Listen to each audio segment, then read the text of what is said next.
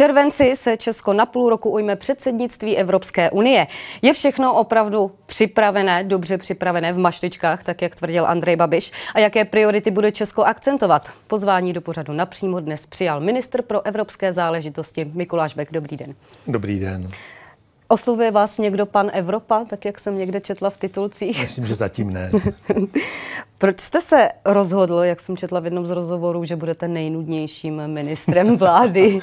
no, já jsem to řekl proto, že jsem si dobře vědomý toho, že v těch evropských otázkách není možné, aby ten minister prezentoval svoje stanovisko, ale musí vždycky čekat na dohodu té vlády, protože musí hájit její pozici.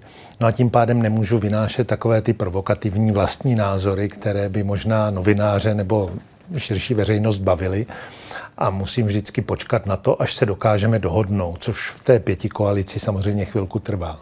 Nicméně ty provokativní komentáře nezaznívají zatím uh, od žádných členů. Máte nějakou uh, sjednocenou komunikaci? Já myslím, že jsme si všichni vědomi toho, že prostě potřebujeme nějaký čas, než si vlastně sladíme názory.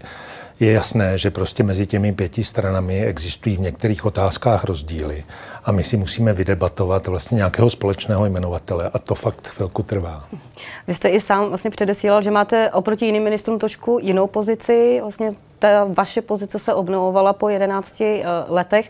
Máte už kompletní tým okolo sebe? Nemám, ten budujeme, protože vláda byla jmenována těsně před Vánoci a samozřejmě, samozřejmě do toho malého týmu, který si přivedu eh, na úřad vlády, teprve část lidí hledám, některé role už mám obsazeny, ale některé klíčové, jako je například tisková mluvčí nebo tiskový mluvčí, ty teprve čekají na svého vykonavatele. Uh, vaše pole působnosti se uh, mírně překrývá s ministerstvem zahraničí. Jak vy jste si vlastně rozdělili, řekněme, tu agendu? My jsme zrovna teď eh, seděli dvě hodiny s kolegy z ministerstva zahraničí a myslím, že v tom máme celkem jasno.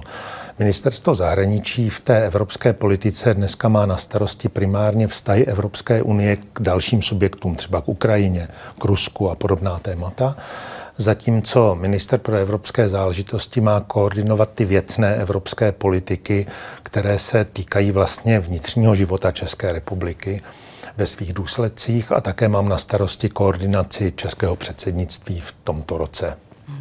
Vy jste se už v jednom z těch rozhovorů nechal slyšet, že eh, země V4 vlastně nemusí být eh, nutně tím hlavním partnerem a jediným partnerem Česka. Změní se s vaším příchodem, řekněme třeba i směřování eh, České republiky, co se partnerství jako s unijními zeměmi týče? Já myslím, že to je vlastně ambicí celé té vlády, trochu rozšířit to spektrum našich partnerů, se kterými vedeme intenzivní debatu a nacházíme styčné body. Je prostě zřejmé, že u otázek, jako je třeba energetika, potřebujeme vlastně vytvořit silné vztahy třeba otázce využití plynu s Německem, nebo pokud jde o jadernou energii, tak s Francií. Prostě nevystačíme jenom s tím rámcem V4 na všechny problémy, které nás čekají. Máte třeba uh, pocit, že uh, Česko, co se jeho obrazu v Evropě týče, že ho třeba škodí, uh, řekněme to bratříčkování s Maďarskem, s Polskem? Já nemyslím, že škodí. Prostě v Evropské unii máme na řadu věcí různé názory a různé státy prostě hájí svoje pozice. To považuji za přirozené. Já bych jako vůbec nechtěl říkat, že nebudeme spolupracovat s Maďarskem nebo s Polskem. Jsou to nám blízké země ale v řadě otázek můžeme mít také odlišný názor nebo můžeme mít odlišné priority. Řešíme třeba jiné typy otázek. Česká ekonomika má jinou strukturu než polská, česká energetika je trochu jiná než polská nebo maďarská, tak prostě musíme hledat ty partnery tam, kde máme objektivně překryv zájmu. Pojďme k tématu předsednictví, což vlastně bude vaším eh, prvním a eh, tento rok stěžejním úkolem. Eh, vy jste včera poprvé jednal s francouzským ministrem vnitra. Právě na Francii má Česko navazovat v předsednictví. Co jste dal sám sobě za úkol, jak předsednictví využít? Já myslím, že my musíme zvládnout vlastně několik úkolů. Za prvé, to jádro té předsednické úlohy je prostě moderovat evropskou debatu kolem klíčových legislativních návrhů a o úspěchu toho předsednictví se vlastně rozhodne podle toho, kolik těch kompromisů na evropské úrovni dokážeme vlastně vyjednat jako moderátoři. A druhá velká role toho předsednictví podle mě spočívá v tom, že budeme veřejnosti, české veřejnosti srozumitelně vysvětlovat, oč evropské politice jde, jak funguje, jak fungují evropské instituce a tím trochu umožníme lidem lépe rozumět tomu vlastně, co, co se dneska děje na té evropské úrovni. Mhm. Já to, co jste říkal, tak prozebereme za malou chvíli podrobněji. Eh, ono předsednictví vlastně také nabízí ukázat eh, různé významné firmy, české vědecká pracoviště, českou kulturu. Co plánujete vlastně našim partnerům nebo v Evropě ukázat? Já myslím, že to bude trochu souviset s tím, jaké zvolíme priority pro to naše předsednictví. Eh, já jsem přesvědčený o tom, že třeba horkým kandidátem na prioritu České republiky může být problematika kyberbezpečnosti, kde máme prostě spoustu velmi dobře prosperujících firm, dobrou spolupráci firm s akademickou sférou a také dobrou spolupráci třeba s bezpečnostními složkami státu. A v téhle oblasti prostě máme expertízu, kterou můžeme ukázat našim evropským partnerům a zároveň trochu posunout evropskou legislativu. Co třeba jádro a naše jaderné elektrárny? Myslím, že ta debata o jádru, ta bude, nebo už je v Evropské unii teď velmi vyhrocená. Prostě názor jednotlivých členských států se v tom radikálně liší.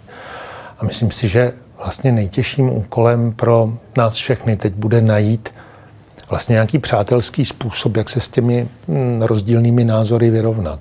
A nebyl by třeba právě to předsednictví eh, vlastně dobrá příležitost, kdy bychom ty partnery mohli vzít na exkurzi do jaderné elektrárny a tam jim prostě třeba opravdu odborně vysvětlit eh, cokoliv, co je bude zajímat tohle? To toho? asi můžeme zkusit, ale úkolem té předsednické země, primárním úkolem, není vlastně prosazovat v těch prioritách vyloženě svoji agendu. My musíme v tom půlroce být těmi, kdo umožní nalezení toho kompromisu.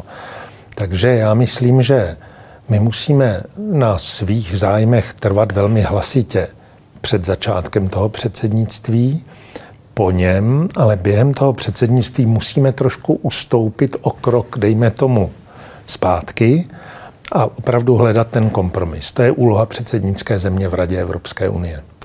A vlády vlastně uh, unijních zemí také využívají předsednictví k tomu, aby budovali, řekněme, svoji image. Finsko například využilo předsednictví, aby zpropagovalo, že bude první vlastně klimaticky neutrální zemí. Má vlastně takový podobný plán třeba i Česko, jak využít tímto směrem předsednictví? Já myslím, že to je něco, o čem teď ta vláda bude dost intenzivně jednat jaké vlastně stránky České republiky bychom chtěli našim partnerům prezentovat. Já myslím, že máme vlastně co ukázat. Třeba přestože kohezní politika, ty takzvané evropské fondy nemývají vždycky nejlepší pověst a někdy máme pocit, že jsme část těch prostředků možná nevynaložili úplně efektivně, tak přesto si myslím, že můžeme ukázat, že v řadě oblastí se to podařilo. Například v oblasti podpory inovací a vědy. Česká republika nepochybně je, je dobrým příkladem toho, jak se podařilo využít evropské fondy v téhle oblasti a to zdaleka neplatí pro všechny členské země. Takže já myslím, že máme samozřejmě věci, které můžeme hrdě ukazovat a ta volba těch priorit by tomu měla odpovídat.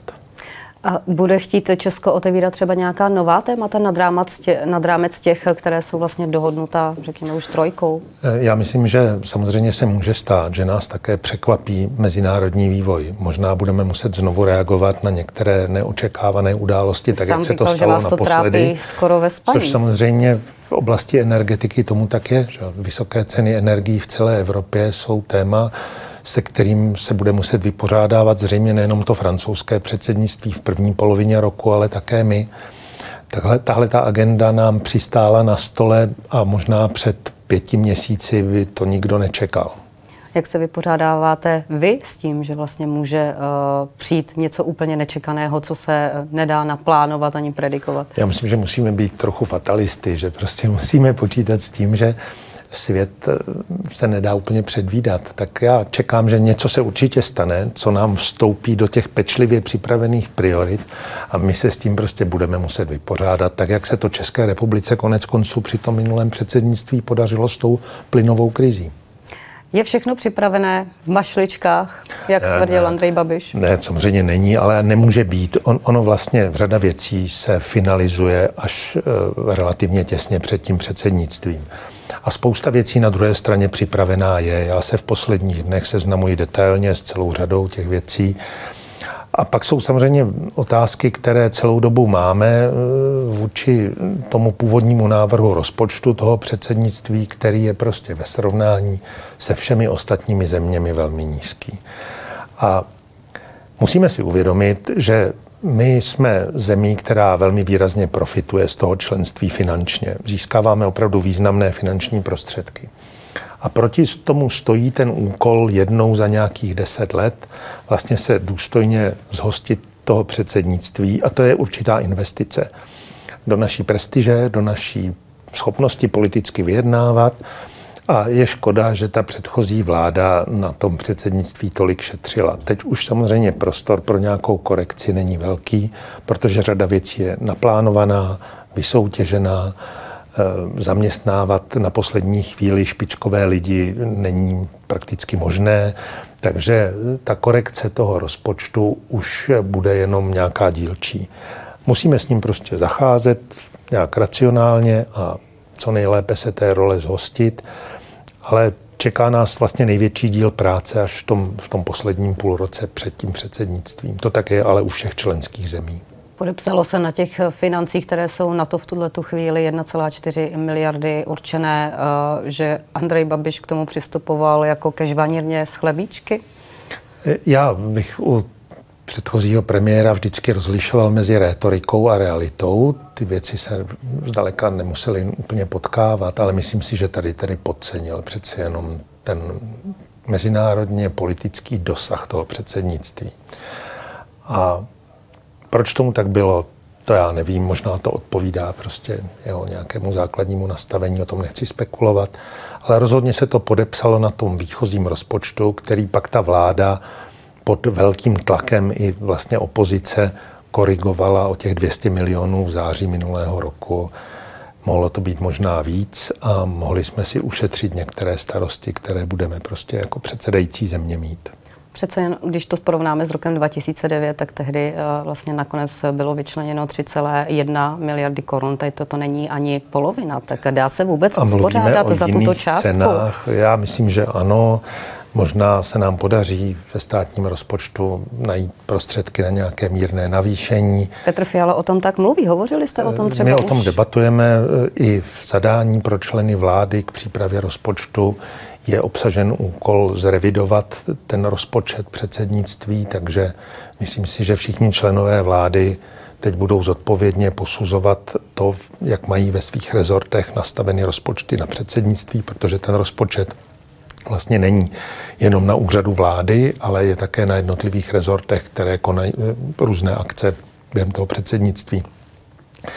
Já myslím, že během ledna budeme vědět, jestli nárokujeme takovou nebo onakou částku navýšení. Máte třeba vy nějakou představu, nebo bavili jste se o nějaké konkrétní částce, vlastně se kterou jste přišel za Petrem Fialou s tím, že... E, zatím ne, já jsem chtěl nejdřív důkladně proskoumat ten rozpočet a jeho jednotlivé položky a teprve potom má smysl e, vést tu debatu s premiérem a s ministrem financí. Já se jenom obávám, že ten rozpočet byl v zásadě v té původní podobě plánován v roce 19. A vemte si, jakou máme od té doby inflaci.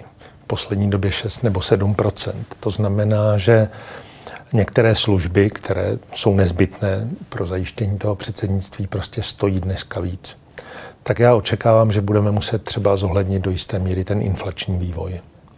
Jak se takto nízký rozpočet podepsal personálně nebo podepíše personálně na O tom se vedla i velká veřejná mediální debata.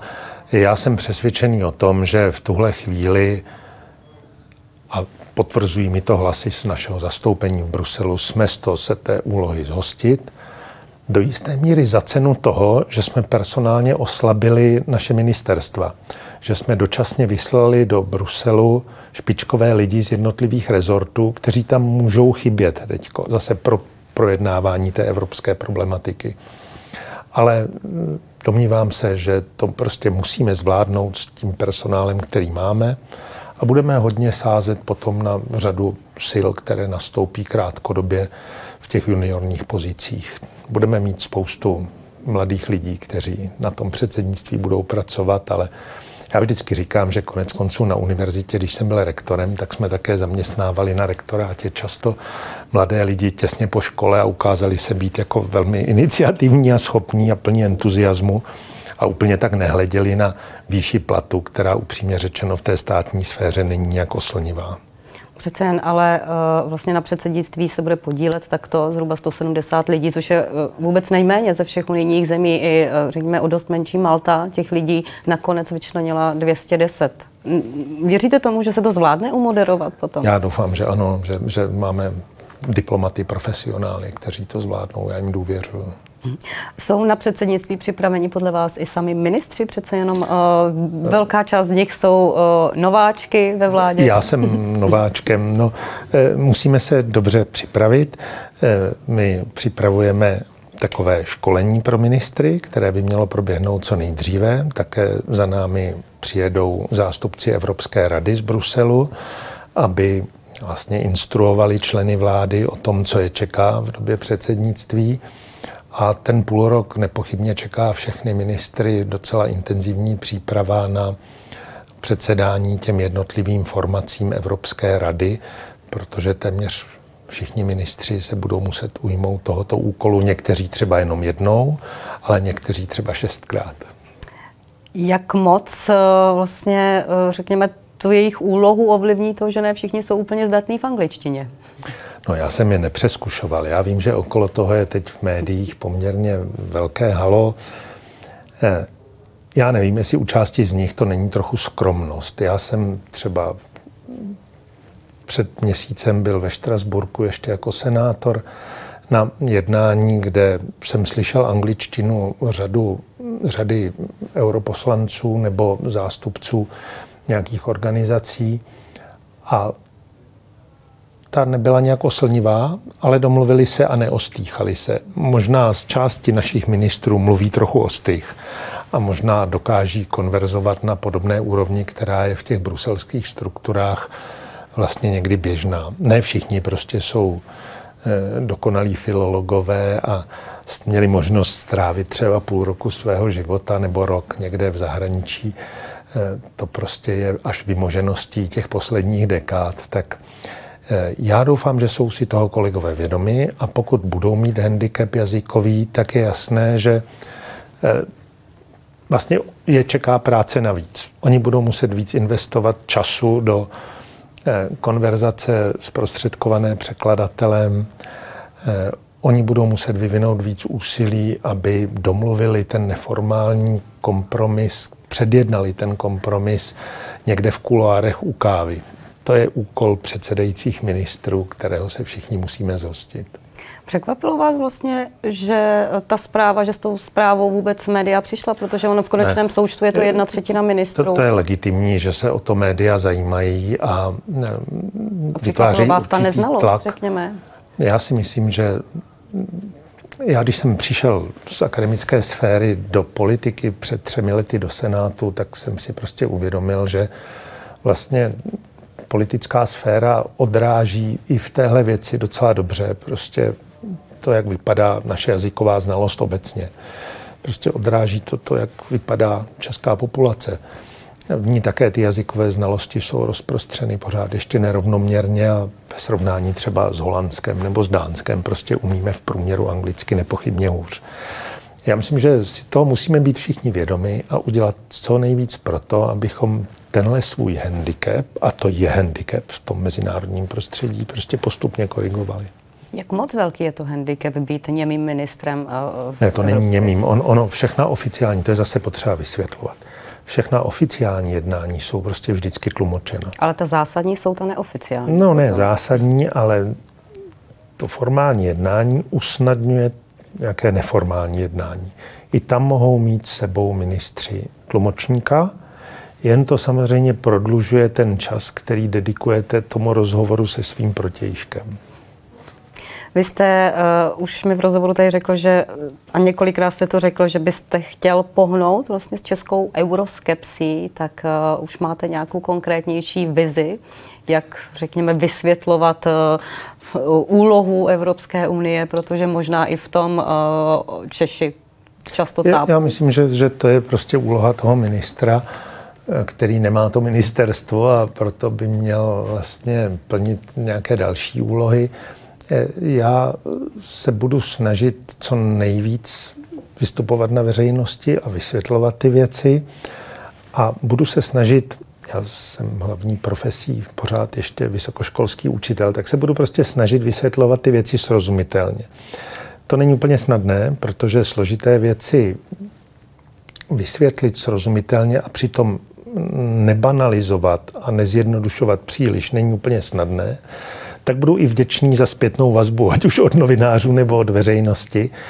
Prostě budu hledat tu rovinu, ve které mi bude rozumět, nebudu věci ale banálně zjednodušovat a tomu chci věnovat spoustu času, který budu moci jenom trochu, protože fakt si myslím, že tohle je jedna z důležitých příležitostí.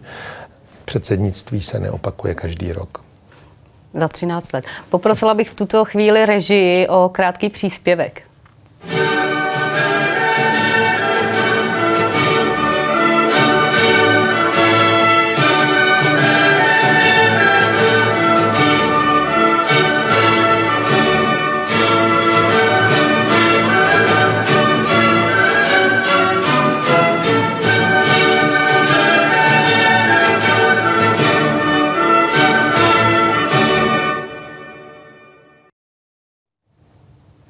Sledujete pořád napřímo. Mým dnešním hostem je ministr pro evropské záležitosti, záležitosti Mikuláš Bek a v tuto chvíli jsme viděli eh, klip eh, k českému předsednictví v roce 2009. Líbil se vám a jak bude vypadat ten pro rok 2022? Já nevím, jestli bude mít nějaký klip ještě. Mně se ten klip sám o sobě líbil. Jen bohužel díky pádu vlády dostal hodně hořkou chuť. A myslím si, že vlastně zpětně viděno se ukazuje, že není moc rozumné jako nasazovat příliš lehký tón před tak těžkou úlohou, protože ten výsledný efekt pak byl vlastně takového trochu jako pubertálního žertování, takového studentského večírku, který ale špatně skončil tím, že ta vláda padla. Přestože to předsednictví bylo věcně vzato poměrně úspěšné, když mluvím s pamětníky, tak České republice se podařilo v té moderační roli spousta dobrých věcí. Ale myslím si, že bude bezpečnější, když tentokrát nebudeme tak vtipkovat a nebudeme spolehat na svůj smysl pro humor, na kterém si jako Češi zakládáme, ale kterému vždycky naši partneři nemusí dobře rozumět. Bude mít eh, předsednictví, řekněme, co se propagace týče, nějaké moto? Už eh, máte nějaký, nějaké konkrétnější ne, vize v tomto? Ještě ne, pracuje se na vizuálním řešení, pracuje se na výzdobě, která bude v budově rady a celá ta komunikační strategie se teď horečně zpracovává a samozřejmě v nějakém rozumném čase ji představíme potom veřejnosti. Pořád je v Praze, eh, co se týče eh, toho, kam budete zvát eh, delegace, pořád, pořád je vlastně ve hře jenom Praha, nebo už... No, některé akce, a budou to jednotky, budou i mimo Prahu. Při tom nastavení toho rozpočtu musíme opravdu hodně šetřit. A je prostě rozhodně levnější, když se omezíme na několik lokalit, ve kterých soustředíme většinu těch akcí. Já bych ale chtěl jednat a budu k tomu mít příležitost během pár dnů eh, s asociací hejtmanů o tom, zda jsou připraveni pomoci hostit některé ty akce ještě ve svých regionech. Já bych to považoval za důležité pro prezentaci Evropské unie vůči veřejnosti v těch regionech. Protože přeci jenom tím, že se všechno bude koncentrovat na nějaká dvě, tři místa v Praze, tak to vlastně postupně bude rutinou začne to trochu v očích veřejnosti a médií zanikat. Tak já si myslím, že když se nám podaří jednotky těch akcí vysunout mimo Prahu, že uděláme dobrou věc, ale musíme hledět na peníze. To tak je. Co se uh, nové vlády týče, tak jak se vlastně spolupracuje s Petrem Fialou? Vy už máte spolu zkušenost a vy jste vlastně o něm několikrát řekl, už jsem to slyšela, že umí dobře delegovat. Zároveň jste dodal, že uh, ve chvíli, kdybyste byl prorektorem, on byl rektorem, tak uh, nakonec jste měl tolik agendy, kterou jste předal třem lidem. Přetěžoval vás Petr ne, Fiala? já jsem se o to hlásil sám, protože jsem měl pocit, že mě to baví. To, za to si můžu já sám. Jenom jako on byl ten typ šéfa, který prostě spolehá na své spolupracovníky, což si myslím, že je dobře. A chová se k ním velmi korektně, poměrně trpělivě a má velkou zkušenost z vedení toho pracovního týmu lidí. Takže atmosféra na té vládě je z mého pohledu velmi konstruktivní. Vede takto i vládu? Hmm, vede.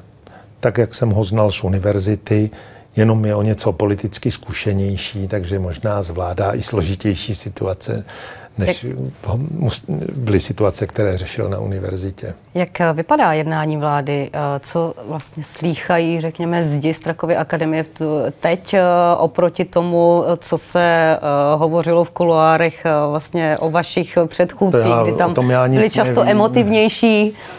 Nikdo nezvyšuje hlas, vede se prostě vážná debata o tématech, do kterých jsme spadli rovnýma nohama. Největší část času na těch dosavadních vládách zabrala debata o covidových opatřeních, zcela pochopitelně. A ta jednání jsou věcná, pracovní, možná by z mého pohledu mohla trvat o něco méně. Musíme se ještě navzájem naučit eh, jednat efektivně. To si myslím, že čeká ale každý tým pracovní. Nastavování těch pravidel hry a nějakých zvyklostí toho, jak obšírně něco vysvětlujeme nebo jak obšírně diskutujeme, to je něco, co se vlastně každá skupina lidí musí naučit. Vy úkol eh, v rámci působnosti ve vládě máte na tento rok jasný. Eh, co se změní potom od příštího roku pro vás osobně? Jaká bude vaše role ve vládě? No já projdu tenhle rok takovým peklem trochu, pokud jde o cestování. Eh, tedy do Bruselu nebo Štrasburku a pak mě čeká klidnější čas, kdy bych se rád věnoval koncepčnějším věcem. Já považuji za další úkol toho ministra pro evropské záležitosti, konec konců posvěcený koaličními dohodami, vlastně zlepšení argumentační přípravy České republiky vůči Evropské komisi. Když se projednávají ty evropské návrhy, tak eh, pozice jednotlivých ministerstev v minulosti bývala často taková brzdící, vyslovující obavy, ale málo kdy jsme byli stoříci, my si to představujeme jinak a to takhle a tímto tempem a s těmito náklady.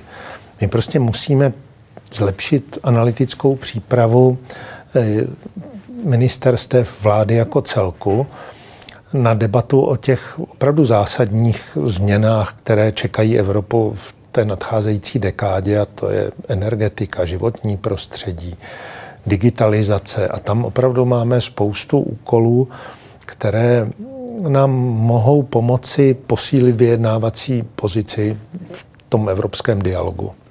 Já se ještě vrátím eh, k vaší schůzce s Milošem Zemanem, eh, kterou vlastně absolvoval se všemi ministry. Eh, vy jste po ní vlastně novinářům řekl, že jste se nevraceli do minulosti. Opravdu to tak bylo, protože vlastně Miloš Zeman je mimo jiné mezi novináři nejen tedy známý tím, že on některé věci nezapomíná. To asi nezapomíná, na druhé straně já musím říct, že to byl vlastně rozhovor zcela věcný, ve kterém já jsem prezentoval nejprve svoji představu, prezident Zeman na to reagoval nějakou alternativní ještě představu o tom, co by mohl minister pro evropské záležitosti dělat. Já jsem na to zase zareagoval. Byl to normální dialog, věcný a bylo vidět, že prezident je na něj dobře připraven, nepochybně eh, četl některé rozhovory, které jsem před tím rozhovorem dal médiím, takže se mě ptal na některé věci, které byly zcela aktuální. A myslím si, že na základě rozhovoru s mými kolegy z vlády, že takhle probíhaly vlastně všechny ty rozhovory. Neměl jste obavy, když eh, avizoval, že jednoho kandidáta bude chtít vetovat, eh, že to budete třeba právě vy skrze vaše ne, dřívější komplikovanější neměl vztahy? Neměl obavy ze dvou důvodů. Kdybych nebyl jmenován ministrem, tak by se určitě můj svět nezhroutil, to za prvé. Ale eh, teď vážně, spíš, já jsem vlastně měl s prezidentem opravdu veřejný spor, nebo nějaké spory, které se týkaly autonomie univerzit. Eh, nad, přesto ale v době těch sporů mě jmenoval do druhého období rektorem univerzity. Sice mi nepředal ten diplom osobně, poslal mi ho po tehdejší ministrině Valachové, ale podepsal ten dekret bez váhání. Takže eh, já jsem s ním měl takovou zkušenost, že máme sice poměrně ostrý veřejný spor, který ale v tom mém případě nezasáhl nijak do eh, rozhodování o tom jmenování. Hovořili jste s prezidentem i o předsednictví, jaká eh, by třeba měla být role hradu eh, v tomto Mluvili období? jsme o tom poměrně letmo v závěru toho našeho rozhovoru s tím, že já jsem i po dohodě s panem premiérem nabídl prezidentovi další dialog o jeho případném zapojení do toho předsednictví v mezích, které mu dovolí jeho zdravotní stav a také jeho chuť se do toho předsednictví zapojit. O tom povedeme nějakou debatu během jara a předpokládám, že se tomu budeme věnovat možná na víc schůzkách. Pane ministře, díky, že jste přijal pozvání do našeho studia, že jste byl naším hostem a odpovídal na otázky. Naschledanou. Děkuji za pozvání. Naschledanou. A loučím se i s vámi, našimi diváky. Opět se na vás budu těšit za týden ve stejném čase. Hezký večer.